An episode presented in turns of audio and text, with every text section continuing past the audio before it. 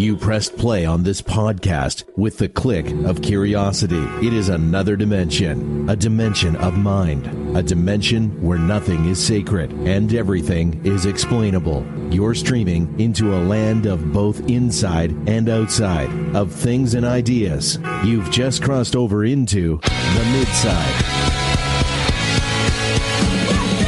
Welcome to the Midside, where we solve all our problems by installing kiosks because all you have to do is just click. And if you have the information, then you won't commit the crimes anymore.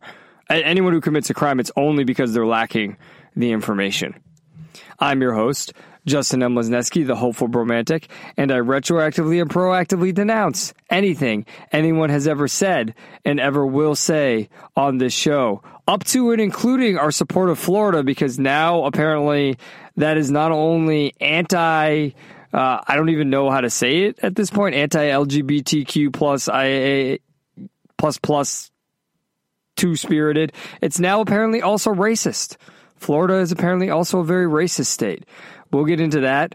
We'll get into other updated farce. We got some COVID updated farce this week. We've got more educational updated farce. And then we have submitted by former co host Daniel, The Tyranny of Packed Lunches, which gives us the name for this episode, uh, which I thought is, is very revealing farce, which is why I wanted to talk about it, even though it's a Twitter thread. But before we talk about all that, I had to bring in my co host.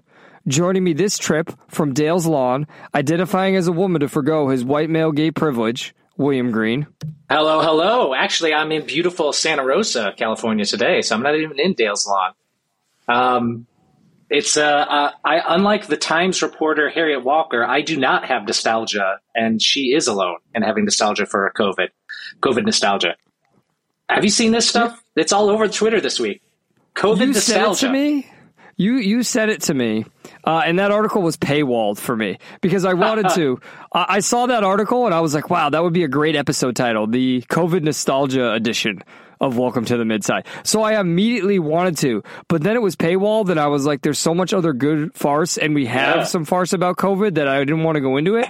But what are people being nostalgic about for COVID? Is it being locked of, at home?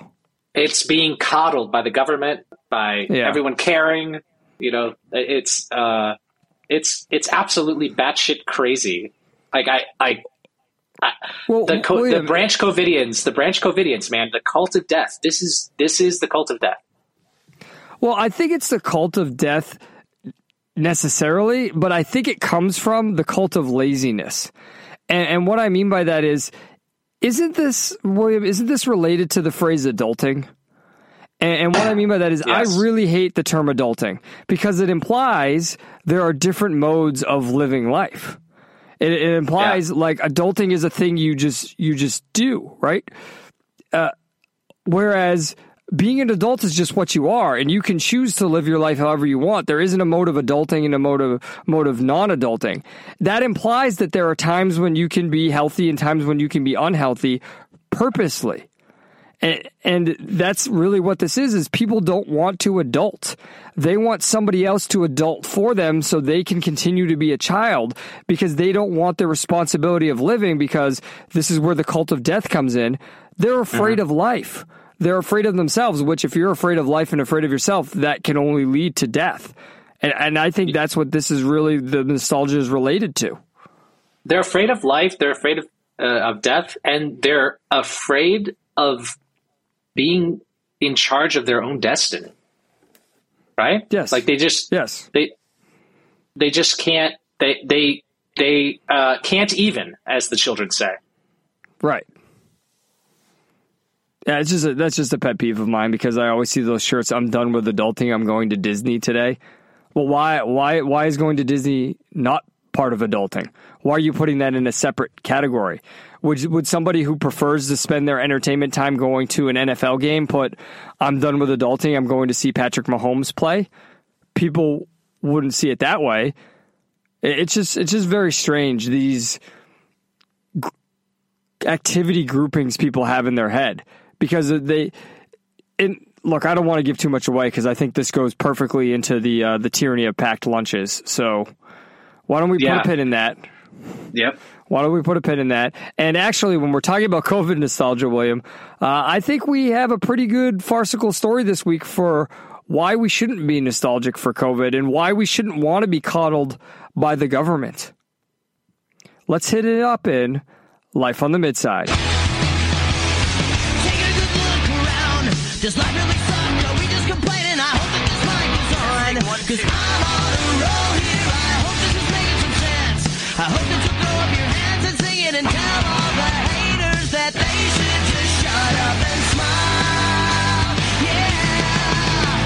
Before I plug here, William, I was just listening to that that bumper music we have for Life on the Midside.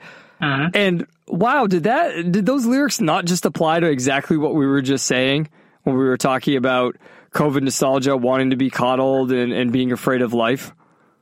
Yeah. Yeah. Uh, pretty, It's pretty a great cool, song. cool. should- I'll I'll post a link to it uh, for folks uh, in Discord. I'll post Apple Music and Spotify link for it uh, later later this afternoon, so you could listen to the full song because the whole song just is so appropriate, especially for today's uh, episode. Well, yeah, and that that's what's kind of cool and kind of crazy about this podcast in general and and living the way we live and that's part of the reason like I can know I got I'm getting it right is that song that was picked years ago still applies today. Yep. Anyway, if you'd like to support the show, you can do so through Patreon or Locals. Patreon is per episode, Locals is per month. We accept any and all support, but I'm not going to take affirmations this week because I just affirmed myself by analyzing my bumper music choice. So, how about this week you support us by a little bit of money or other materialistic goods? Other materialistic goods. Okay, let's get into the COVID farce here. Okay, this is another one sub- submitted by uh, former co-host Daniel. But William, was this one all over the internet this week too? Because I hope so. Yeah, yeah, it was definitely out and about. Like, uh, you know, uh, Berenson, what's his name? The guy that got kicked off Twitter for reporting all of the truth, and now people are calling him, uh, saying that, uh, well, we didn't know what we, you know, all these things that you're pointing out back then. And he's like, I was saying this the whole time. he's Right. been the Cassandra of the whole COVID situation. Yeah, and, and I do want to be clear that when we talk about this, there is a little bit of it's it, it hindsight is twenty twenty here.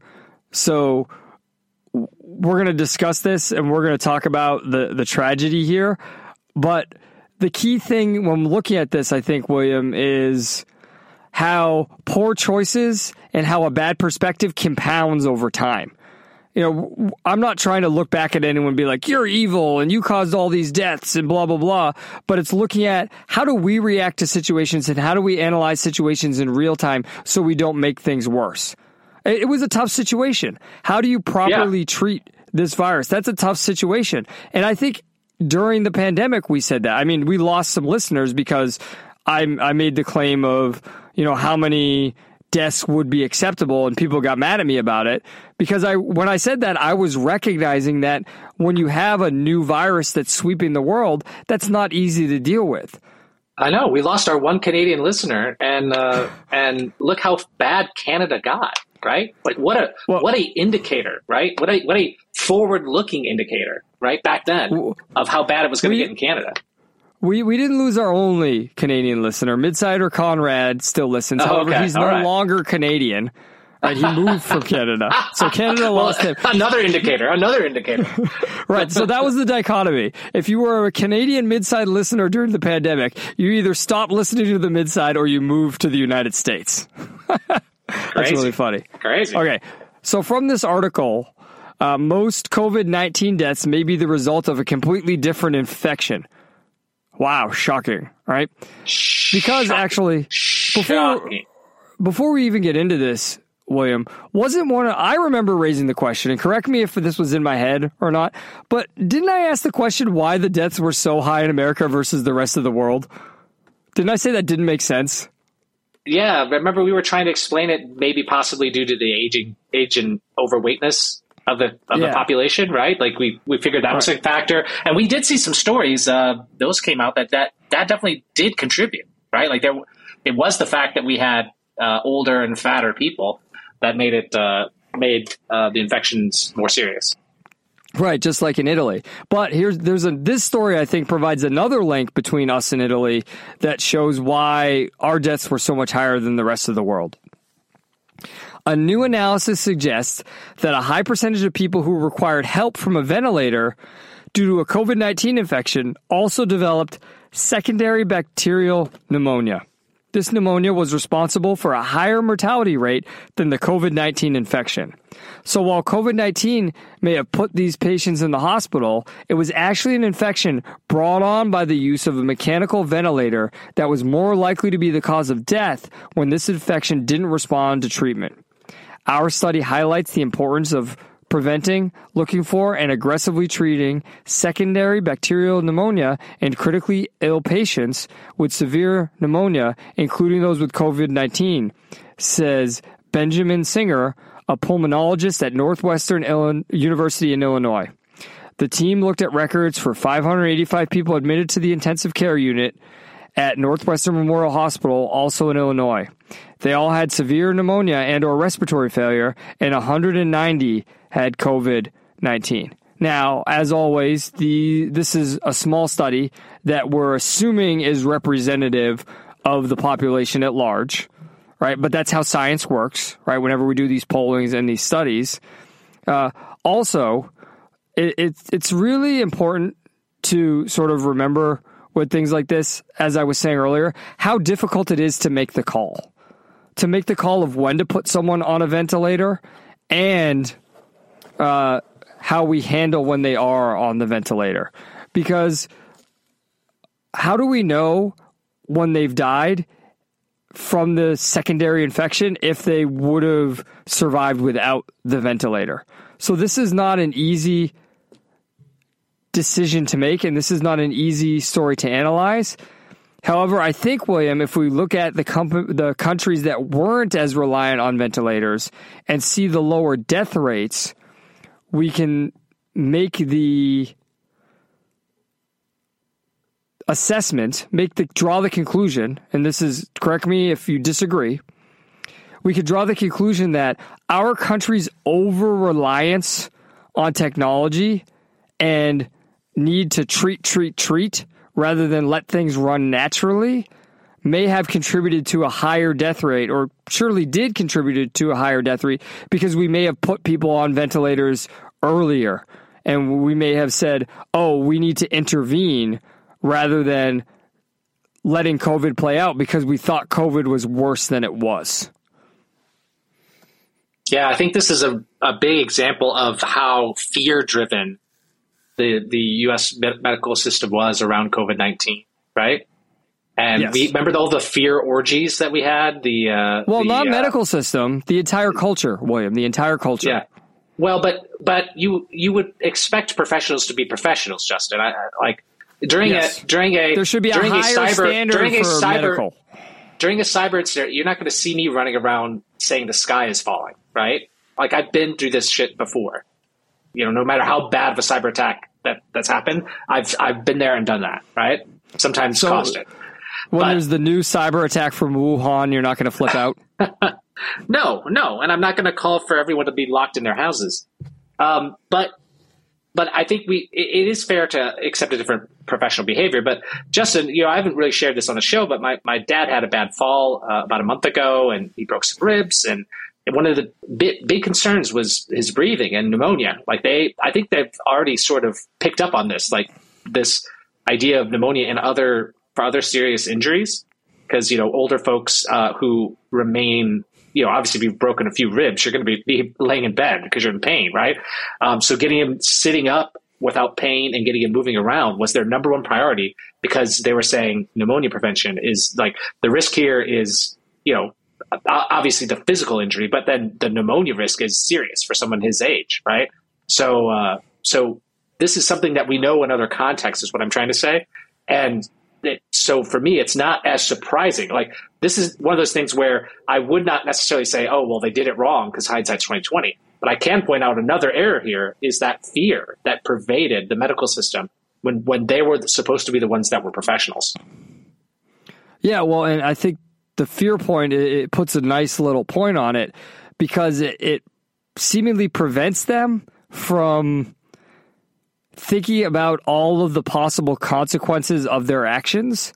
And what I mean by that, William, is I well now I'm not a professional, but in hindsight, shouldn't it be obvious when you stick a tube in someone's nose or throat that there's a possibility for infection?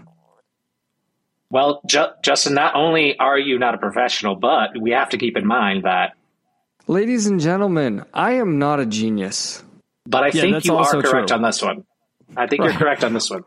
Well, that's what I'm saying. Now, again, I'm looking at this in the year 2023, right? So it's not exactly fair to look back and say, hey, shouldn't this be obvious? However, if wait, wait, wait, Justin, Justin, Justin, Justin. We we constantly hold people up to today's standards in the past, right? So Yes. uh, I think we I think we should just do it. Like, hey, fuck you, doctors. You fucked up. You should have like it's not. You should have known, right? Because uh, Well, and- you know we, we always I look back at, with perfect knowledge in history, and we blame Right. people for not freeing slaves in 1492. yes. So we, we could apply today's moral standards to uh, yesterday. We could say it's your fault. COVID was worse in the same way that Martin Scorsese thinks all white people are evil for the way they handled uh, quote unquote Native Americans when we were conquering, I would say, this nation. Uh, so we could do that. However, the, the point I'm making is I'm going to go even stronger than that, William. And what I Oh, mean by that is, isn't this basic enough that they should have, as professionals, known this?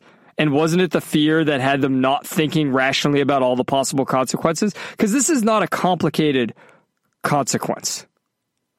this is a known complication and i think justin there were doctors if you remember there were doctors fighting against sending older patients with covid back to the nursing home that were fighting uh, putting people on ventil- ventilators there were Yes. doctors doing that but they were they were shouted down right again by this culture of fear we were we were driven by panic uh, in Right. the professional space Right, and it's that's where it's not just the culture of fear; it's the culture of the the moral righteousness that exists around social justice now, and and we'll see that uh, in the next story. Well, it's a consequence of government controlled medical Yes. system, right? Because Yes. you, there is only one answer ever.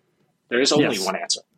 And life, you know, we love to say science is a conversation, but really, William, it's life is a conversation, and that and that's what's been lost nowadays. It's people aren't existing in a space together and figuring out how to coexist and having a conversation.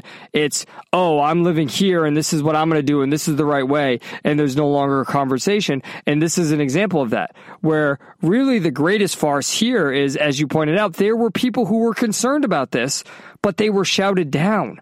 And isn't that the greatest tragedy of all? COVID deniers. They were called Yes. COVID deniers. They were all lumped together. COVID deniers for simply saying, hey, we know ventilators are an imperfect technology. Let's be careful with the hygiene of using these and making sure we're not making things worse and we're not overly using ventilators, which is especially funny because aren't we dealing with an opioid crisis now because we overprescribe painkillers? But then again, Yep. what did we do? We overprescribe ventilators. It, Yeah. these conversations couldn't be had, and and that's the greatest farce of all. I think we can. Uh, I think William, at least I can understand, and I, I think people in general are understanding enough that if fear was the only issue, people would be like, okay, we get it. You overuse ventilators because you were afraid because this virus was terrifying, but we can't ignore the context of the virus wasn't really that terrifying. It was made to be terrifying by the the the social justice woke cult, which shut Yeah. down all conversation and fed into the fear cycle in which people had to pick a side. They either had to stop listening to the midside or move to the United States if they lived in Canada. Well, you know, maybe we add this to our list of COVID reparations because remember, I'm still, I'm still in in, in favor of uh, COVID reparations. You know, forget COVID uh, amnesty. We're, we're, I'm still in favor of COVID reparations. I just want to mes- mention, Justin, we have another Canadian li- listener, Josh M. He might be on the midside. It sounds like he's still in Canada and listening to the midside. So he's a true midsider. He's in the middle. Yeah, well, there we go, a true midsider. So Maybe Josh M is the most midsider of. Maybe that's what the M stands for. Josh Midsider. Maybe he is the most midsider of us all. Oh man. All right. Well, speaking of places you may or may not want to go or may or may not want to live, uh, just yesterday, the day before we recorded this podcast, so you listen on Mondays, we record on Sundays. This article came out on Saturday, or this statement came out on Saturday. The NAACP issued a travel advisory for Florida, which, by the way, William, am I wrong? Wait, wait, Justin, is there is there a hurricane coming or something? It's That's pretty early was for a just going to hurricane. ask. Aren't travel advisories usually for weather? Or war. Is there have you broken out into war out there? Are you is it's Cuba invading? What's going on? Well, that's what they're arguing. But do you need a travel advisory for war, or should you be generally aware of where the war? Like, do you need to have a travel advisory for Ukraine right now, or a travel advisory for North Korea? Like, so I'm going to read from the CNN article.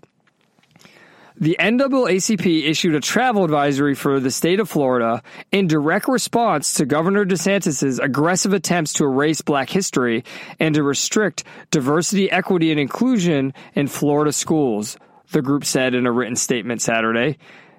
The announcement Why would hold on, hold on, hold on. Why would that affect you going to Florida to to South Beach and and swimming? How would how does DEI educational things affect tourism? So, do you want to go to that point f- first, or do you want to talk about the farce of what they're complaining about? Which one do you want to Uh, go first? I don't know. I don't know. I'm torn because Okay, I'm trying That's to take them at their face value. I'm trying to take them at their face value. So uh, hold on to that. I think that's the ultimate point I want to build towards here. But I think we have to point out what they are complaining about first, because I think once we expose what they're complaining about, it shows the insidious answer to the question you asked. So allow me to continue for a moment here. The announcement right. came days after LULAC, the League of United Latin American Citizens. By the way, I wouldn't name my group LULAC. Doesn't that sound like a, a villain in a terrible science fiction movie? It sounds like uh, Stardate uh, two four eight Mark three. We're we're orbiting the planet Lulac, where we're opening negotiations where for entry into the United Federation of Planets. Issued a travel advisory for Florida after DeSantis signed a new immigration law that will go into effect in July. Both LULAC and NAACP say actions under this. This sounds like bad science fiction. LULAC and NAACP say actions under the DeSantis administration are hostile to their communities. So you see how they're claiming it's a war with that word, William. Yeah, it's hostile, and then communities. God damn it! Every, like we have to point this out because this is another this is another indicator you can throw out. It's a it's a heuristic, but you could throw out any anything anyone says if they say communities. They've already they've they've bought into the the false premise that people aren't individuals. Like you could just throw out anything they say just based on Well, and that. that and that's ultimately the first point here when they're complaining about things like critical race theory. Florida is openly hostile towards African Americans, people of color, and LGBTQ plus individuals. The N- NAACP said. Well, William, they're not talking about two spirited people, which you need to talk about now. So I think the NAACP is is being uh, being aggressive enough. here. I didn't they're I didn't hear a enough. plus. I didn't hear a plus in there, so I, I'm, Oh, I'm I did- that's my already fault. triggered. I'm. LGBTQ plus. Yeah, I'm already Before triggered. traveling to Florida, please understand that the state of Florida devalues and marginalizes the contributions of and the challenges faced by African Americans and other communities of color. And then that's the end of the quote. Under DeSantis, Florida has banned the teaching of critical race theory. And look at what CNN says, which acknowledges systemic racism is a part of American history and challenges the beliefs that allowed it to flourish. Nice bias by CNN there, yes? The governor said the concept would teach children, quote, the country is rotten, that our institutions are illegitimate. He also passed legislation barring instruction that suggests anyone is privileged or oppressed based on their race or skin color. The DeSantis administration also blocked a preliminary version of a new advanced placement course on African American studies, with Florida's Department of Education saying it, quote, significantly lacks educational values. The NAACP said DeSantis' actions are in direct conflict with the democratic ideals that our union was founded upon. Let me be clear. Failing to teach an accurate representation of the horrors and inequalities that black Americans have faced and continue to face is a disservice to students and a dereliction of duty to all, NAACP President and CEO Derrick Johnson said. So ultimately, William, it's important before we begin to point out that this is all an issue of public education. And what I mean by that is education is necessarily biased. And, and, this is something I tell my students. My job is not to teach you what to think, it's to teach you how to think. However, at a certain point, I cannot teach you without sharing some of my fundamental beliefs.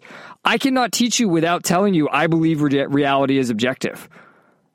That is a fundamental belief about how the world works. And I have to present that to you and say, I believe this is true and I believe you should believe it's true. Because that's the point we're at with education is that we need yeah. to share this. However, when public school, when the government is involved with education, the government has to take a stance on that. However, the government, and this is actually, let me ask it as a question because this is what's difficult. As someone who believes reality is objective, let's just take the metaphysical, let's go with this. Metaphysically, I believe in primacy of existence. Mm-hmm. Okay? Is it government's job? Can government be a proper form of government if it does not take a stance on primacy of existence? Or implicitly is is it accepting primacy of consciousness if it says we can't take a stance? Because this goes directly into education. Yeah. Government is making a statement on what it believes is true and what the culture believes is true by setting a curriculum. And that's the problem with public school is public school is saying this is what everyone should know according to the government. Yeah. I think this is this is the flip side of the evolution debate from the 80s. What I mean by that yes. is this is a religion that feels like that has their own like uh, floating concepts that if they aren't being taught in schools must mean that you're teaching the opposite. So, for example, we have to teach creationism because teaching evolution um, is teaches against our religion, right? That was basically their argument, yes. right? And so now we're hearing, now we're hearing, you must teach racism, social justice racism, otherwise you're denying racism. Now, well, use I would the, say, use the name they use. Use the name they use. Critical race theory. Yes, that's the name I, they you use. must teach critical race theory, or you're denying racism. But Justin, in a sense, they're both right and wrong because their definition of racism is power plus privilege. So therefore, yes, teaching actual like Justin, were textbooks in the 80s did it talk about slavery and racism? I mean, I grew up learning about slavery and racism. I did too. Guess what? There was no social justice back then, or at least it was relegated to, you know, higher education. It wasn't it wasn't around. And we still learned about racism and slavery and the impacts uh, of those things. And William, just to interrupt you for a second, this is actually where I this is one of the things I agree with DeSantis on, where it said where the article says the governor said the concept would teach children the country is rotten and that our institutions are illegitimate. This continues your religion metaphor that we've talked about before, where yeah. they would say, yes, you were taught about slavery and racism in the 80s, but you were not taught, and I'm going to paraphrase and use a metaphor here, you were not taught original sin. You were not yeah. taught that you are fundamentally flawed, which is critical race theory. You are necessarily privileged and you necessarily benefit from systemic racism, which is exactly mm-hmm. what Governor DeSantis is saying. We don't want to teach that America had a poison pill from the beginning, the original sin of individualism. We don't want to teach that original sin, individualism is the original sin of America. That's essentially what he's saying. So I agree with him on that point. Yeah, yeah, and I think I think it's Justin. I, this is another example. I know I put it out last week, or maybe it was two weeks ago. What a we've just completely there's no article that we can read on this on this topic that grants and this is from both sides of any of the arguments around Florida that grants and understands the premises of the other side. And here's what I mean by that. You used to would see stories even even in the partisan what is only left wing media in the in the 90s, you would still see them describe the point of view of the the other side of the argument using their own premises. They would talk about the premises that were that were underlying it. Here, there's none of that, right? Like it's either you're, you're for critical race theory or you're racist, right? There's no Right. charity given or or or, or steel manning the other side's argument, right? Yes. Uh, None at all. This was Justin. Isn't this just a copy paste of the press release from the NAALCP? The article, you mean? Yeah, Yeah. Well, and what you're saying, I think, goes into the answer to the original question you asked. Do you remember the original question you asked? I asked, what does this have to do with tourism in Florida? Correct. Is this going to affect if I'm if I'm a, a minority, which I am, I identify as a woman and uh, I'm gay. Uh, if I go to South Beach and uh, I almost said South Bay, but I corrected myself. If I go to South Beach and I'm going to go get sunburned and go play in the in the sand and uh, and have uh, uh, fancy food and uh, look at the uh, ridiculously over overpriced rented cars uh, parked parallel parked on the street, which I can never get over in, in, in South Beach when I go there. Um, how does how does not teaching critical race theory affect me? So, this is an example, William, of why cancel culture exists and how cancel culture existed before social media and the internet.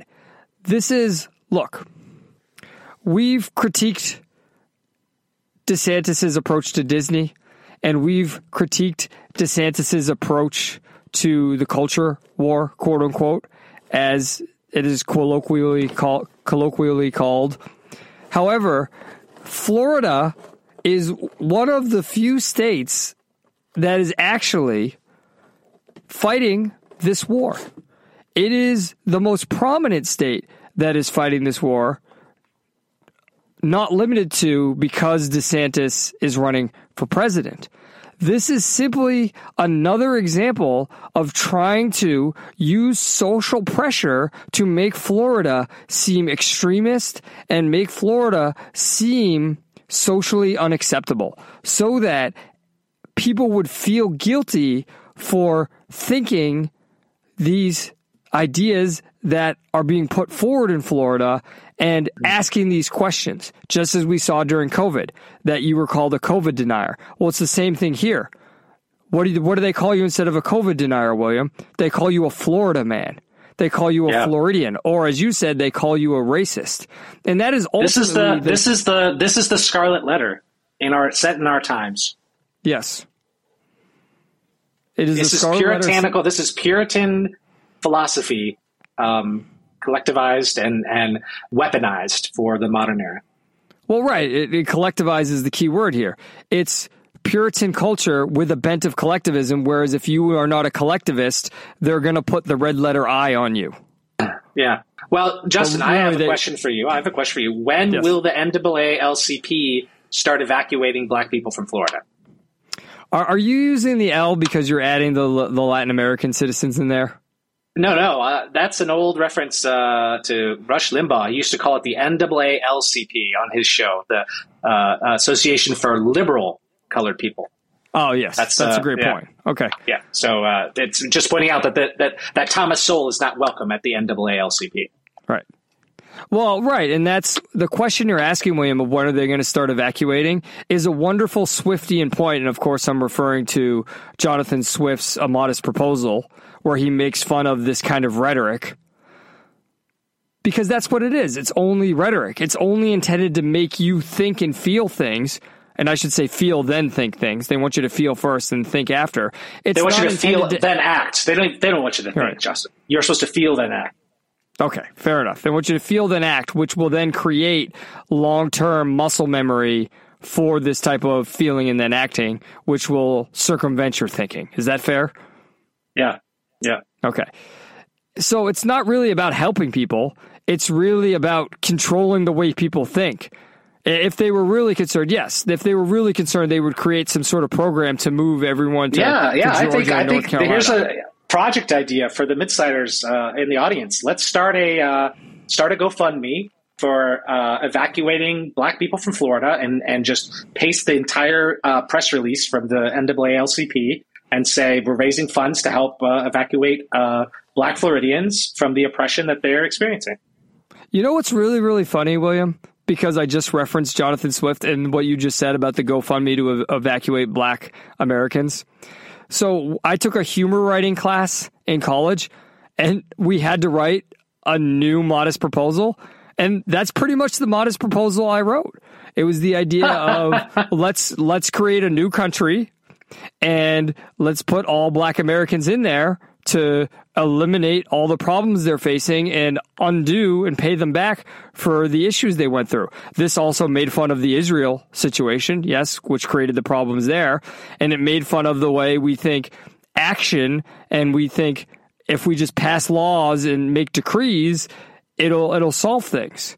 And I want to be Yeah. clear about that. Yeah. That we're making, we're not literally saying evacuate black people from Florida. Okay, I want to be clear that I'm here every day, and like, it's and it's not it's not uh, it's not like LA where there's uh, uh, uh, people of color as, as long as uh, along with tons of other people just uh, you know camped out on the streets. It's not like LA. correct. There, there are some drug addicts wandering around here, but it's it's not like that. And I want to be clear that. I, I've said this before. I think there's more racism in LA than there is in Florida. Way so, more. Yeah. Like people, people pretty much get along around here. All right. I want to be clear about that. On an interpersonal level, people get along around here. So please don't think we're trying to ship black people from Florida. We're not. But we're saying, why is the NAACP? We're saying sarcastically, facetiously, why do they not want to if it's this much of a problem? Instead, they're just trying to get you to stay away from here because they want you to economically, because let's be clear, economically, Florida is very much supported by tourism. So they know if you take away the tourist dollar, that it will hurt the cause of freedom. And they also want you to not like Governor DeSantis either. All right, moving forward to other problems in public education. William, did you see this story before I shared it in the group thread? No, I hadn't seen it until you shared it. Okay, so I, I'm always interested in stories about discipline in the public education system, and I'm sure that's thing things we've talked about here on the show before. Uh, we talked about the student who knocked out the teacher for taking his switch away, or knocked out the teacher's aide for taking his switch away in Matanzas, Florida. Yes. Yeah, yeah. Yeah. So this is another example of this. This is in Tennessee. So in Tennessee, a high school teacher was pepper sprayed twice by an unruly student who became incensed after he confiscated her phone during class, new video shows. So basically what happens is because I don't want to go super into reading this article, but there's a, a video that kids filmed of after the initial encounter and this continues into the hallway where a teacher took away a student's cell phone and then the student pepper sprayed him. Then they spilled into the hall and the, and the student pepper sprayed him again and I don't know, William. Before I go into this, because I think there are a couple errors here. I think there's a, a systemic issue here, and I also think there's an issue with how the teacher handled this situation. Uh, I, I want to get your impression of this before I go into to my stuff. I guess I'm just such an old man. Why are phones allowed in in the class? I I know I know the answer, but do you understand? That's my first reaction. Is how are they even allowed out of your locker? Yeah. So that's the systemic issue. The systemic issue that I think I've mentioned before, and tell me if I haven't, is I think the major problem is that there's no real mode of punishing students in public education. And what I mean by that is in I would have had private school- detention. I I would have had detention if I had a phone in class. Right, but these kids don't care about detention or they just don't go to detention. So what do you do if a kid doesn't go to detention? Give them more detention? Do you suspend them? Right, but then you suspend a kid who doesn't want to be in school, and but legally you can't kick them out because they want to, or sorry, legally. Uh, sorry, Josh M in the chat just said you're killing it with your discussions of education lately. Well, that's because I'm on the ground floor, my man. I'm on the front lines. I see this every day, right? You can't you can't deny them an education because it's considered a, a, a right. It's a right Yeah. for the government to educate you. So, okay, you give them detention. They don't go. Okay? They don't go. Then you suspend them. Well, you can't suspend them permanently because that would be denying them their rights. Whereas in a private school, if somebody is disruptive and doesn't want to learn, what do you do with them? You expel them. They don't have Yeah. a right to that. And and that's that's the systemic issue that I was referring to that this article reveals, that this situation reveals. It, it puts the teacher in a no win situation because the teacher has to hope that the students want to learn or want to at least respect the teacher. And I will say, by and large, using the pendulette principle of most people want to be good and most people are good, most students are that way. Most students don't want to pepper spray teachers. Most students don't want to knock out teachers. But what do you do with a student who would, for whatever reason, be they psychological, be they cultural, right? And I'm not going to po- start positing the answers of why this student felt it was okay to pepper spray a teacher. Or even why the student has pepper spray Yeah. in the school. Well, I mean, I did have, you know, I have heard girls say they walk home and their parents don't want them walking home without any sort of self defense, which that's reasonable to me. Although I, we did have a kid recently taunt students. Isn't that another example of something that should be left in your locker, though? Right. Well, and that, but that's, I mean, that's part of it, right? How do you get everyone to leave their phones in their locker? Get everyone to leave their pepper spray in their locker? There's no way of enforcing all of this. Yeah. There is no way of enforcing all of this. And that goes back into what uh, the teacher should have done. And I think this is the smaller one. Um, here we go. Before I, I, I say something, Josh M just said, I'm a teacher as well. We just spent a year of professional learning days talking about phone use. Everyone acknowledged that the overuse of phone is damaging to learning. There's good and bad to phone use, of course, but there's no discipline, external or internal, in education. Exactly correct, right? So I think phones are wonderful tools if used correctly. Never in the history of the world have we had information available at our fingertips the way we do. If used that way, they are wonderful and they can be an aid in the education process. I honestly could teach a full course if we just had the phone because I can look up books, we can look up articles, we can do research, we can communicate with people throughout the world to do interviews, to find experts. However, the issue with phones is it's got to be self disciplined. And what I mean by that, William, is you have to know when to use what apps. It's very easy to always open up TikTok and look for, let's not even talk about app use, right? TikTok, as much as I bag on it, could be used educationally. However, Yeah. when you're on the app, you have to be very self disciplined to make sure you're not getting distracted. And no one is learning that discipline, even everyone our age, so they become a negative for the classroom. But here's where I think the teacher made the mistake. Okay? Here's where I think the teacher made the mistake. I don't think a teacher should ever take personal property from a student. Do you understand what I mean by that, William? Yes, I think it's. I think it's. Uh, I, I. I think that it shows a disrespect for treating the person as an adult. It, it's sort of the principle is act as if, right? You know, you should act as if, oh, this is a mistake you've made. Here's the consequences of the mistake you've made. But taking the phone away, I think, escalates rather than de-escalates. If that makes any sense. So, yeah, and, I'll and it that is- validates the person's discipline, right? Yes. You're trying to get them to self-discipline. Correct. And exactly, that goes into what Josh M just said in Discord. He said, kids use phones to avoid critical thinking or find someone else's opinions rather than to gather information to develop one's own thoughts on a topic. That's correct. And that's the self discipline you're talking about, William. They're never going to develop that self discipline if you're not treating them as if they can have the self discipline. And what I mean by that is no matter what a student does, if a student, you know, a young lady starts using her makeup, right? She starts putting makeup on in class. Um, you know, a young man starts putting deodorant on in class. And I've never had a young man shave, but if a young man were to shave in class, or I guess a young woman, I don't want to assume if a gender can grow facial hair or not, right? I don't want to get canceled right now for that. That was a joke, by the way.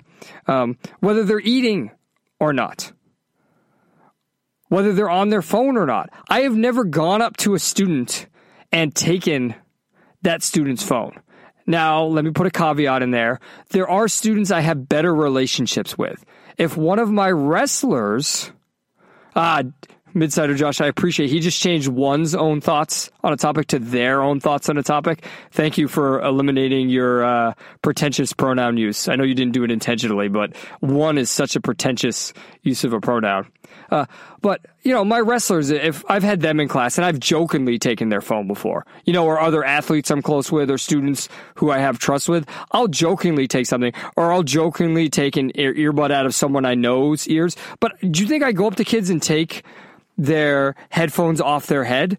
How disrespectful is that? William, you're my friend. If I went up to you and, you know, I don't vape and you do, if I took your vape away from you, how disrespected would you feel? it's uh, that would be pretty odd. It would be super. Uh, it's uh, boundary breaking. I think is the Right. point that you're trying to make. It's a breaking Right, a boundary. right. And I'm not, I think you're not my parent, and the teacher is not the parent either. Right. Well, and it, it, even without regarding the parental thing, what authority figure should be physically taking objects from another person? You're not your parent. You're not a prison guard. That's not how we should yep. react in a society based on individualism. So while I have sympathy for the teacher for being put in a tough systemic situation, honestly, fuck him for thinking he can just take this the student's phone like that. Like, you know what I do?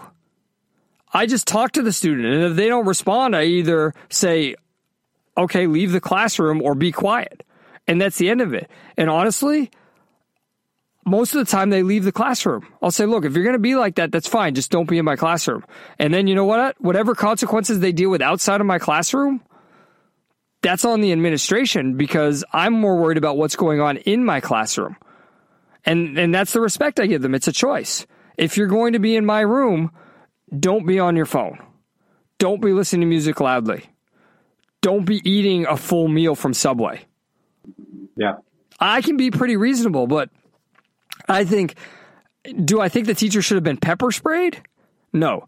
But I think we can agree, William, the teacher crossed the boundary first, which should have never been crossed. Yep.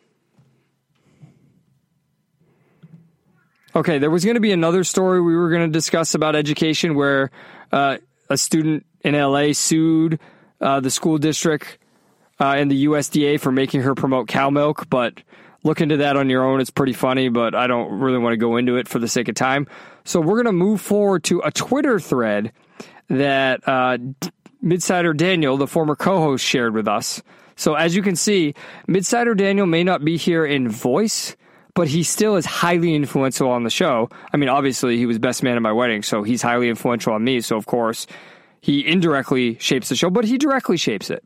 So this person at Ian Brown tweeted screenshots. And she said, This thread about the tyranny of packed lunches is amazing. And I think this discussion encapsulates so much, William. Because often we say, oh, you know, social media doesn't represent real life. It, it doesn't, it, it represents a select group of people. It represents a select group of people who are chronically online and are disconnected from reality and who need to touch grass. But I do think there is something in these screenshots that is present in our entire culture. So I'm going to read some of these tweets. The original tweet I don't understand what people do about lunch at work. Either you spend 20 to $40 every day eating out, if there's even an option, or you spend tons of time making food to bring, or you bring microwave slash easy stuff, which is 300 calories, and then you're started, starving an hour later. Is this adulting? Yes, this goes back to the adulting thing. So then somebody replies with the subreddit Meal Prep Sunday, which again, people wondering, why do you read Reddit at all, Justin? Well, because there's somewhat useful information in there. You can find stuff if you get behind the hive mind. Although right now I'm currently being blown up because people on the uh, Walt Disney World subreddit are mad that I said, Why are you mad at teenagers for being at Disney World? But anyway, um, so then the person replied to the Meal Prep Sunday link I'm supposed to spend a whole ass day of the week making meals for the week. So if it's somebody else, Justin, how much food could I cook in eight hours on a Sunday? a lot. You could co- you could cook a whole lot of fucking food in eight hours. You know how long it takes me to meal prep my lunch for the week, William? Like an hour and a half, and most of that is 25 minutes of the food cooking and then another half an hour of that cooling down where I am doing other things like when I put the chicken in the oven earlier, I was watching the third episode of the Muppets Mayhem show. So it's not even fully, it's not even full time invested only to cooking because you, you Justin, have to let all I do is, you know, I live, I live by myself, just me and, and the dog, Remington. I just cook enough for four people every time I cook. And guess what I have? meals for the next day's work. Just right built in. And somebody essentially said that. See, there's an easy answer, but you're lazy and want an easy fix. Just try making your own lunch and stop complaining. And then the, the thread continues. No, somebody else chimed in. No, it isn't laziness or wanting an easy fix. Why do we have to spend time off of work preparing for work? You really don't need what? to suck capitalism. Why do I need to drive? Why do I have to drive to work? I should be on the clock when I'm driving to work, Justin. There are people who argue that. Have you not seen that argument? Yeah, I have. I have. And then someone replied, Do you not eat on days off? Sure, usually. but often it is as simple as a safety meal of crackers and cheese safety. or chips and hummus. How do you live, Safe? dude? How do you live on crackers and cheese or chips and hummus? And then oh someone replied, and you can't spend the three minutes it takes to grab those on a weekday. Now, William, you said the adulting thing. The adulting thing is certainly cor- correct, but this goes back to the discussion of the NAACP's attack on Florida and the discussion of the education system where you have to acknowledge certain premises. This goes back to metaphysically primacy of existence. Existence exists and is independent of us and can be understood because that goes back to reality to be commanded. In order to command reality, you must understand it. Right? That's a paraphrase of the, the famous quote by uh, Sir Francis Scott Bacon. And it's the idea that there is objective truth. Now, we can argue where the line is between objective truth and subjective uh, feelings and subjective optional values and things like that. I'm not interested in that debate. What I am interested in talking about here is the tyranny of packed lunches isn't really the tyranny of packed lunches to these people, it's the tyranny of reality. They want to be freed from the responsibility of being alive. Yeah, how fundamental can you can you get with this point when it's literally the food, right? it's capitalism's fault that he's he needs to use this wonderful thing we have called the supermarket where he can get tens of thousands of items of food put them together in his own combination prepare and cook them and then enjoy them for ridiculously low cost right? That's capitalism's fault. Versus in the state of nature this person would not live justin they would be unable the there would be no who would provide for them. They, they would be unable to operate. So fuck right. capitalism. Well, right, because fundamentally, what would change in a different economic system or a different social system in regards to eating? In regards to so, regardless of if you're working or sitting around all day, do you still not need to eat? Absolutely. Yes, you need to eat. So the food, you're not spending your time off of work preparing for work. You're spending your time off of work to prepare for living. And you just happen to work in order to live or you choose to work in that time living.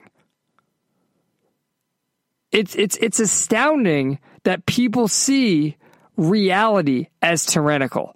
And that's what's terrifying here is under collectivism, people see reality as tyrannical because they externalize everything. This idea that capitalism is the one creating these issues. That's what's scary. That is. But Justin, I have some advice for this uh, this Twitter person. What's his name? Ian August. Are you ready for my advice to him? Never be a beta. Just never, ever do it. It is death. That's my advice. Well, eh, okay, that's why that quote is funny, right? Because usually we're making fun of the guy in that quote because he's just parroting language to sound like he's not a beta, even though he is a beta. But these people replying here and complaining about the tyranny of packed lunches or prepared lunches or whatever. What is it? The tyranny of prepared, packed. What is the P word? Uh, I'm scrolling over. Yeah, the tyranny of packed lunches are being beta. They are trying to make it so somebody else is responsible for their living. You know, When maybe I- maybe I- this is maybe like Daniel said. I don't want to live on this oh planet no, sorry. anymore. What Daniel said. I am still privileged in some way. Justin, two of my recent jobs, my long career in the gaming industry and the space industry, we had food provided for us for lunch. So maybe this guy just needs a better job. Maybe he needs to go uber capitalist. Yeah, and, and that's the thing, right? That's the thing that's lost with government regulation. And that's an angle I didn't expect to take on this. But in a true free market, you can negotiate whatever contract you want with Oh, your employer, and you can work for whatever employer you want. So you can work for an employer that has a cafeteria that you can buy affordable, nutritious food from. Or you can negotiate in your contract that you have nutritious meals prepared for you every day. Now, in order to do that, you are going to have to prove you have a high amount of worth, to which then they're going to again reply, well, that's the tyranny of capitalism, and that's why you're sucking capitalism's dick, because that's unfair to people who aren't as quote unquote privilege. They would call ability privilege. Right? But that's the point is there are all sorts of options available for everyone and you can make these things work. Maybe I am naive, William. Maybe I'm naive, but I think as culture grows and as our success grows, that in a true free market, I think companies would be willing to help out their employees more than not. This goes back to, and maybe this is the ultimate point of this entire week of farce. Does this not go back to interpersonal hostility? The belief that the boss is always out to get them? Well, yeah, the boss is part of the system, and the system is out to get them. But that's your that, that makes your Right. Whereas I would think, and I don't know, that's just because I just put myself in the position of power. I mean, I'm in power over. Hold on, that's that's that's your I am still privileged in some way. That's what Yeah. it is. So I think I think of my privilege, and I think of you know how I'm a coach of my team. Do you think I want to be more successful to help them less? more successful. Yeah, in order to be more successful, you help them less. Is that what you're saying? No, I'm saying if we become more successful, do you think that makes me want to help Oh, them less? Yeah, yeah, yeah. But like somehow there's perverse incentive between the uh, employer employee. That's like the Right. old the old argument Yaron Brook always makes about how elevator operators are the business of killing their customers. That's their that's their goal, right? Because the more the more broken elevators they can sell, the better it will be, right? Yeah. Exactly. And that, you know, that goes to the whole cancer research thing too, right? Nobody's cured cancer because uh, they want to keep people sick because it makes them more Yeah. money. Yeah. Exactly. And that all goes back to interpersonal hostility. And maybe that's the ultimate point here, right? Is these people who see everything as interpersonal hostility, the war of every man against every man, are going to see everything as tyrannical because it's all excuse from letting them an excuse that keeps them from realizing their true self and doing what they really want in life. All right, that brings us to the end of farce for the week. Let's talk about some art in The Hopeful Bromantic with JML. Put me into syndication, broadcast to a network station of people viewing their favorite episodes. I can't find a new pitch to throw the studio. I need a rerun to better cast the next series of events. In the air timeline lapse, my made for TV type was written off in the last season when I wasn't focused on. As always, if you'd like to continue the conversation with us during the week, you can do so by joining our Discord channel. Just click on the midside.com or the midside.com slash podcast. And inside any episode post is a link to join our Discord. Discord. We'd love to hear from you. We'd love for you to submit some farce. We'd love to hear what you think about the trailers we share in the Discord. For this week, William, I'd like to review Clerks 3. Have you seen the first two Clerks? Yes. What did you think of each of them? I, uh, you know, I'm I'm very picky when it finicky. I have a very unique taste when it comes to comedies. I liked the first one. I found it was funny. Uh, the second one, it wasn't as enjoyable, a little bit absurd, but I still had a good time with it. it it's not one I've revisited, but I would say in the last five years, I've probably watched Clerks, the first one, twice. So it's it's one that I enjoyed. But uh, but Clerks two, meh. I, I I watched it probably once and only, and I haven't really watched it since. Yeah, so I think that's fair. And I would probably say what you said about Clerks 2 is what I think about both of them, except I would be a little stronger than meh. I pretty much enjoy Kevin Smith movies. I mean, I even like Jersey Girl. I, now, I haven't seen Tusk and I haven't seen, uh, what, what is the, the Canadian Hoosiers movie or whatever it is, where his daughter plays someone fighting for something, I, the horror movie or whatever it is. I haven't seen that one either. So I haven't seen all his movies. But when I see a Kevin Smith movie, I enjoy it. I laugh. I think it's creative. I don't think it's the pinnacle of filmmaking, but I think he has talent. And it was incredible to me that there was a sequel to Clerks, but it also wasn't very hard. And what I mean by that is, I never thought there would be a sequel to Clerks. It was about two guys working in a convenience store.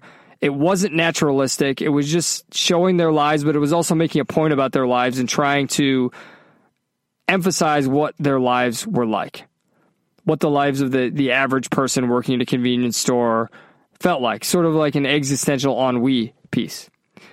Then they sort of took that in the second movie. Kevin Smith took the second movie and he made that about working in a fast food establishment, which sort of makes sense. It sort of tracks.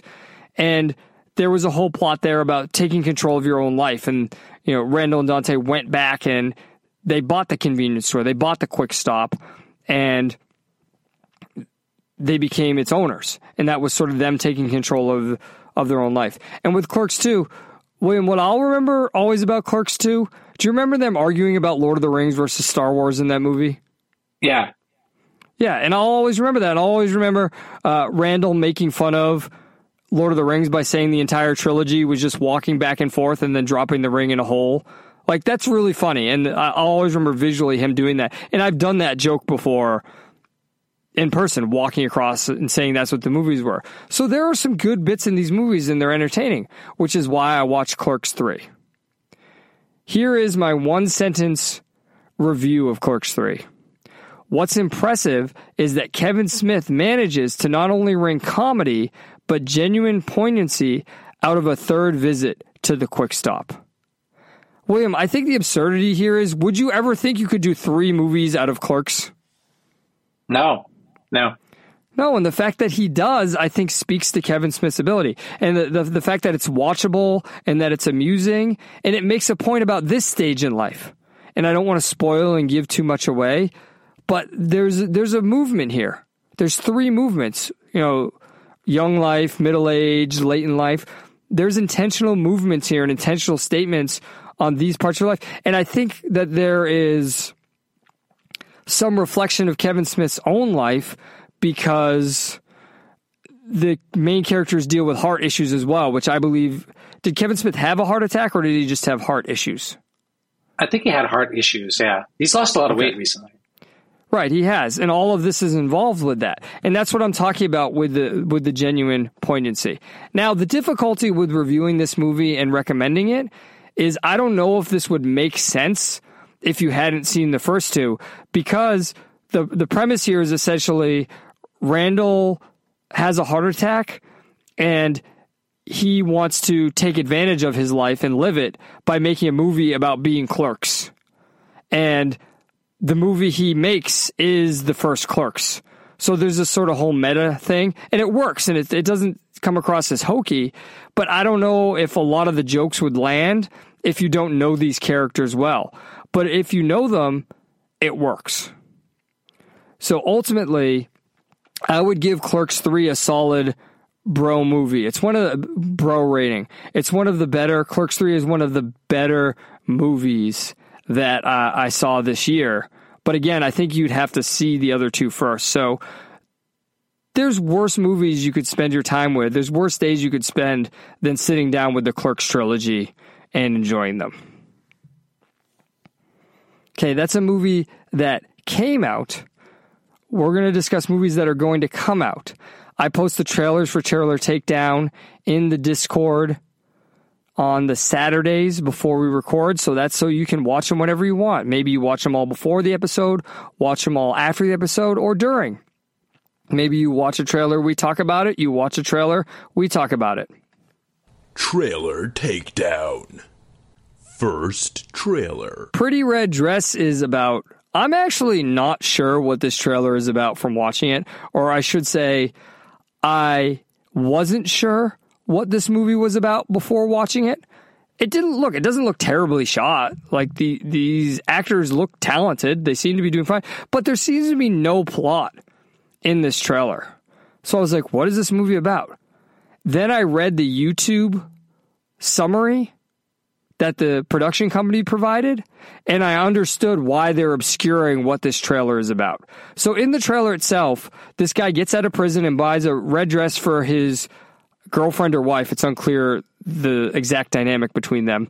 And then she tries to become a singer by wearing that dress. That's what she uses on her auditions and things like that. And that's the entire trailer. There doesn't seem to be any conflict or anything. But here is the, the summary. Set against the backdrop of South London and humming with the energy of iconic Tina Turner hits. And you know, that that sounds cool. It reminds me of that movie set in London with Bob Dylan as its soundtrack. Mm. Pretty Red Dress follows a family tested to their limit when Travis, fresh out of jail, is found wearing a dress by his partner, Candace, and secretive teenage daughter, Kanisha. Reads the movie synopsis. The family is set spinning by the startling discovery and the truths that remain.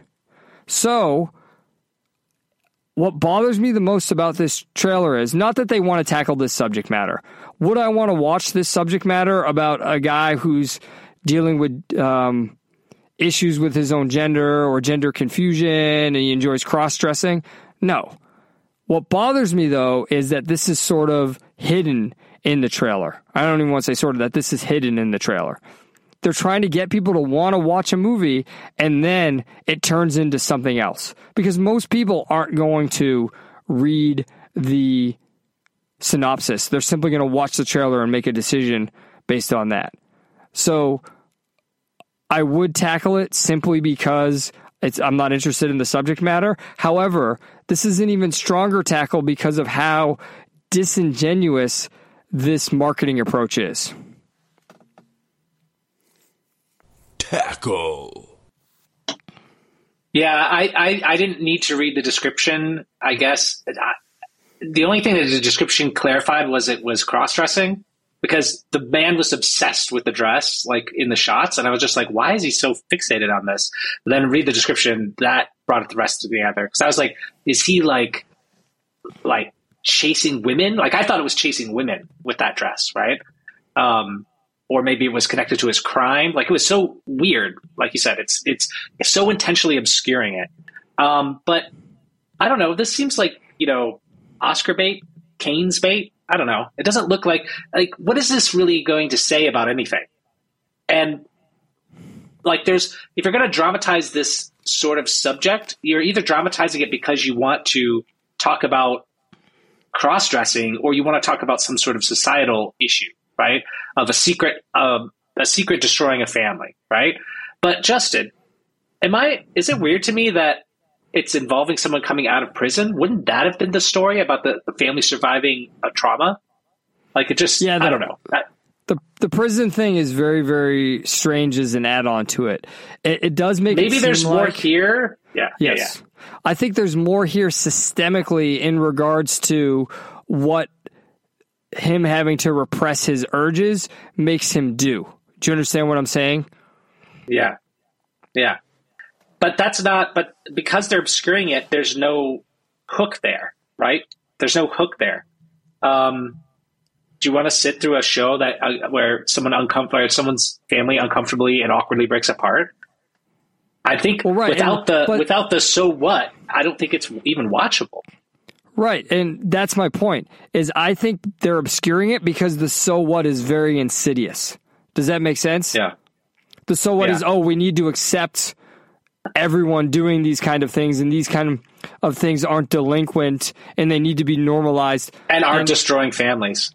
And and Justin, Justin, I there was a I would I should have dug it up, but I didn't have time today flying around. Um, there was a, a piece someone had wrote uh, a couple months ago about uh, about people transitioning and destroying their families, and and sort of the the the the wives that are left behind, these like widow wives that are left behind, and I think that this is a movie. This could be a movie to try and vilify that, right? Correct. And that that's what I think the insidious that- thing is. Yeah, that to me is what makes me just want to run from this movie. Uh, Right. Because if it's going to go in that direction, then fuck you, you know? The So, the other movie um, you described would be interesting. The movie about from the perspective of the wife who feels abandoned and widowed over the transition. That would be an interesting movie. But we're not allowed Yeah. to tell that story. That's the, that, yeah, that would be the story. That would definitely be the story. What's So, a yeah. story? I think there are both stories. I think you could tell the story from the transitioning person as well, but I don't think we'd be able to tell that story honestly either. Yep. So I think I'll pass on this one. Tackle. Second trailer. The Perfect Find is a gender swapped version of the typical falling in love with the boss's daughter story starring Gabrielle Union. So obviously she's falling in love. well, I shouldn't even say obvious in the year 2023, right? Uh, it is gender swapped completely. So Gabrielle Union is falling in love with the boss's son. The boss is played by Gina Torres. Uh, if you remember her from Firefly, great actress. I mean, Gabrielle Union's a good good actress. This is a Netflix movie. Again, the production looks good in this movie. The acting looks fine, but I don't really like the falling in love with the boss's daughter story. It doesn't interest me.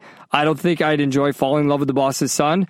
And uh, the way I stumbled upon describing this just now makes me think we will inevitably see a, a, a LGBTQII plus plus two spirited version of this as well, where a, a lesbian or gay man or trans man or trans woman falls in love with the boss's whatever gendered or non-gendered term you want to use. So, like with all romantic comedies, the movie's been told, the story's been told a bunch of times before.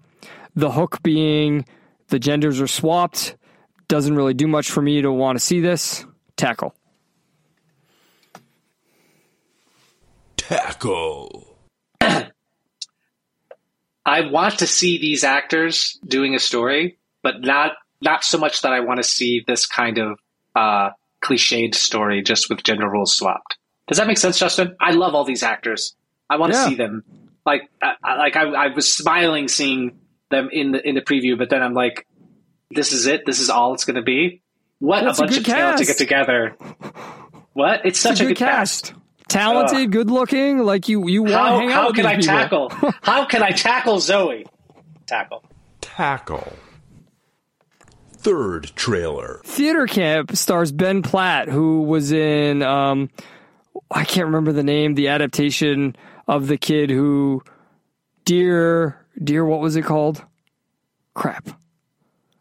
the mu- the musical adaptation, Dear Evan Hansen, right? Yes, Dear Evan Hansen. He Benjamin Platt started this, and now it's about a bunch of counselors and uh, what are people who attend a camp called? Campers, campies, campers. I don't Yeah, remember. campers. At a camp, Morning, campers. morning camper, yeah, at a at a, at a theater camp. Uh, the entire trailer just seems to revel in the fact that these people are weirdos to the point that William, I don't, you have to check me here, right? Because my straightness is getting in the way. It seemed that they turned all of these people into stereotypes in the over the top like we had to have the the Ru, RuPaul type character and then we had to make these preteen or you know 13 year old kids seem over the top gay and they ter- had to be stereotypes and it it's, just seems to be this seems weirdly to be a trailer a movie about theater people reveling in the fact of the stereotype of theater people being weird and it's it's just very strange to me. and It's very off putting for that reason. And again, the- let's- let's I- take the heteronormative approach here. Correct. It has very much the heteronormative approach. And beyond that, again, I didn't have any idea what was going on in this movie until I read the synopsis that said that the camp is about to be shut down and they're trying to fight for survival. Why don't you put that in there rather than focusing on the fact that it's weird, right? Like, hey, give me a conflict and maybe I'll like the fact, hey, a bunch of weirdos are being shut out and they want to keep their weirdo camp going so they can have a place to be weird. That's American. I can get behind that. You weirdos want to go over there and hang out and be weirdos? Fine. I don't care. And you want to fight for it because people are trying to take it away from you? Oh, I can get behind that. I want, I want to support you, right? Isn't that the whole premise of The Greatest Showman? That he created a place for weirdos to make money and be celebrated? And people tried to shut them down? And that's an enjoyable movie, critiques of it aside. So again, the trailer here, I think, makes this movie look a hell of a lot worse. And I think, William, it's because they're trying to pander to the prevailing social justice wins. So not only is that affecting movie production now, it's affecting movie marketing. Oh, look, we fit thi- this box. That's why you should see us. Tackle. Tackle. This trailer was only made for theater kids. And you're absolutely right. It seemed, even the counselor, uh, the guy running the camp, is a stereotype. He's the stereotype straight counselor dude, right? Like, doesn't know what a straight play is, right? Yeah. Like, like you can't figure out from context that Yeah. a musical is one that has music and a straight play is one that doesn't have music. Yeah. So, uh, yeah, I, I, this looks. It, the preview makes this look super stereotyped, like uh, typecast, and also super like uh, surface level, right? And and no conflict. I, I don't know. Like this looks boring, but it's like it's it's like theater kid bait, right? They're they're, they're gonna the theater. If, if if this marketing works, they'll just be packed with theater kids to watch this because it's a movie Are there about that us. many theater ki- Our are co- there- it's about our communities, Justin. It's about the theater communities. Are there that many that can make that much money for a movie? I have no idea, and we're gonna we're gonna find out, but I'm not going to tackle. Ugh. Tackle. Fourth trailer. The creator is another story about AI taking over the world. It's another evil AI story starring John David Washington. However, that negative sort of redundancy of "Ugh, another one of these stories aside, I think that the production and directing of this looks tremendous. Like this is what I want a big budget science fiction movie to look like. And I think that's partially because the person who's directing it, correct me if I'm wrong, William, or Google it. It says it's the director of, of Rogue One. Is my memory correct that that's Gareth Edwards, or is it the wrong name coming to my head? I'll look it up. Look Give it up because I think it's Gareth Edwards. But the point is, this like production wise, this looks tremendous. Yep, it's Gareth Edwards. Gareth- Okay, so Gareth Edwards. I think he learned a lot, and he probably already had good experience, which is why he did Rogue One.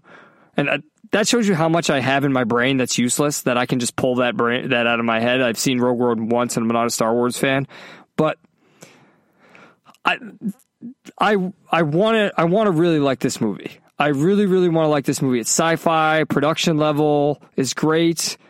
It, it seems like I'd really enjoy it. There's just one thing that I'm really concerned about. Ladies and gentlemen, I am not a genius. I'm not sure how that fits in here. Uh, maybe you'll explain that. The the one one thing I am concerned about is they show that the AI that presumably is the one controlling everything. You know, so the this trailer starts out with an a, that the human species is at risk. So the AI, which now, correct my memory here, William. As you can see, I'm fumbling with this. That tells you how much I'm challenged by this premise.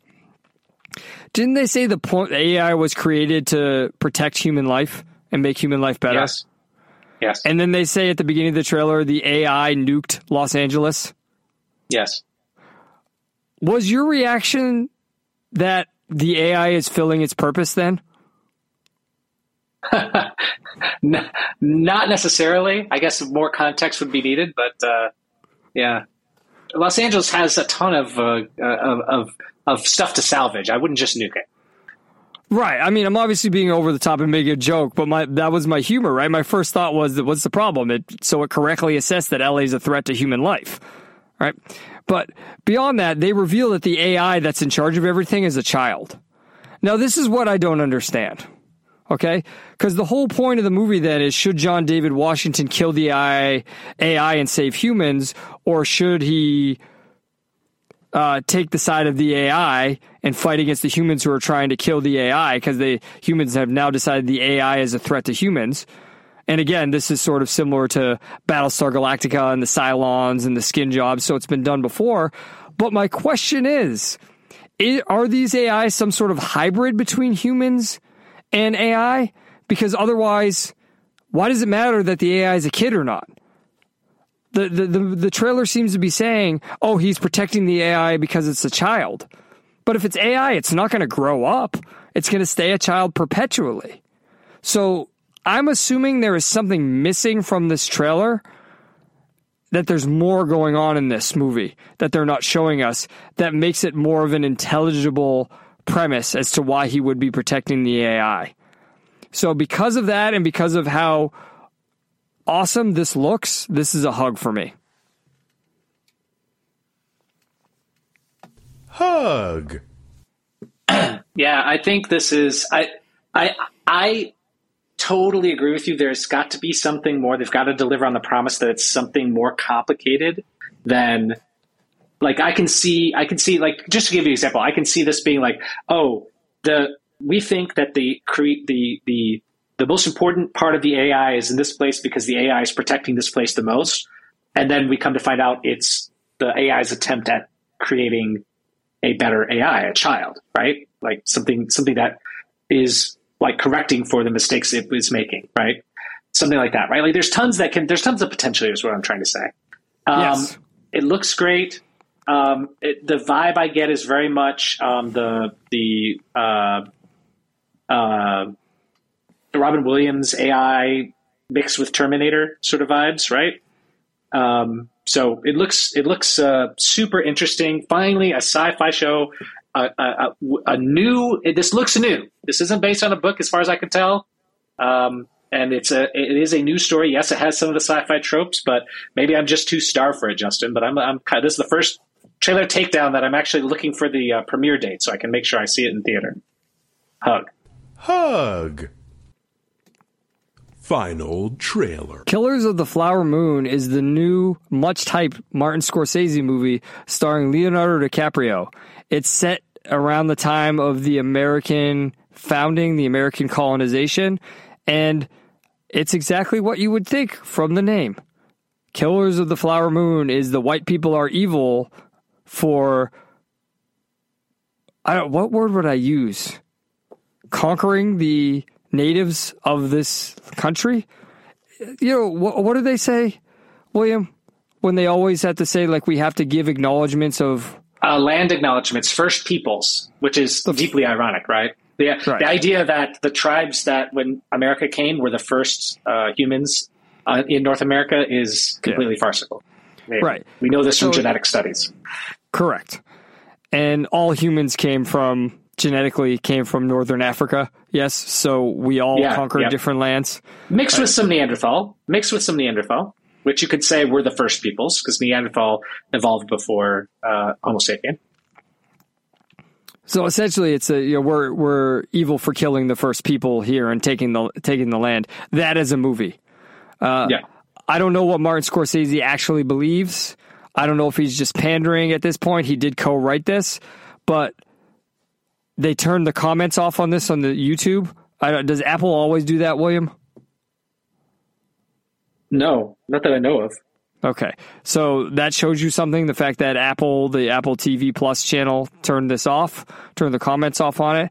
I mean, I'm sure they thought they were getting a big get by being able to have a Martin Scorsese movie be an Apple original movie that said that at the beginning. I've seen some claims that this is Leonardo DiCaprio's best performance ever. I don't know if we can take that seriously or not given the subject matter, but this, William, you want to talk about Oscar bait? This is the definition of Oscar bait. This is the definition of pandering. Uh, this is a prime example of a chicken and egg, what is destroying our culture and a endpoint of how our culture has been destroyed. Tackle. Tackle. I'm so very torn by this. I know that if I watch it, I will be incredibly disappointed, and I know if I don't watch it, that uh, that the performances will be something that I will miss. Right? Does that make sense? What I'm saying, like the the, the kinds of performances I'm sure the Scorsese can get out of these actors are are going to be amazing, but the story is going to be so anti. I can already just predict, right? We're, we're, we don't know. Maybe we'll maybe we'll both be surprised. But this is going to be so anti-American, so anti-capitalist, so anti-human, uh, and so sort of Rousseauian nativist that like it won't even be it won't be watchable. That's my prediction.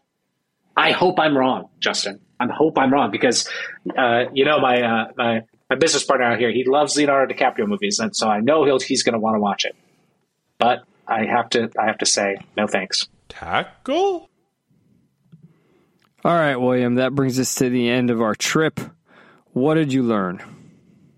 I learned that instead of packing my lunch, you should eat it Jersey Mike's. Order now on jerseymikes.com. Justin, what did you learn? Love it. I love it. I love the plug. Uh, I learned that capitalism. John It's capitalism. It's capitalism. ironic using uh, capitalism to go against that guy's complaining about cat complain about capitalism. Although you do love sucking dick, so you would suck capitalism. That's dick. true. So That's true. I would gladly. Capitalism deserves it. All, the, all that it's given me. I learned that apparently John David Washington is the next great sci-fi actor. He's been in a lot of great sci-fi films. I've liked a lot of what he did. So good to see him getting with another big director, making what could be another great movie. All right. I want to thank everyone for listening to the show. If it wasn't for you, this would just be me talking into my closet, the corner of my closet like a crazy person. Still is that, but you make me feel a little bit less crazy. And to make me feel even better, you can support us by going to midside.com slash store, the midside.com slash the cut, pick up one of, or pick up my book, pick up a copy, one of the copies of my book, or midside.com Patreon, midside.com slash locals. We accept any and all support. Patreon is per episode. Locals is per month. That's how we keep the lights on. And as always, the best way to grow the show is to tell a female friend. This concludes your journey into the midside. I'm Justin Emlesneski reminding you that if things get tough, take a step back and witness the farce. Have an AI free day.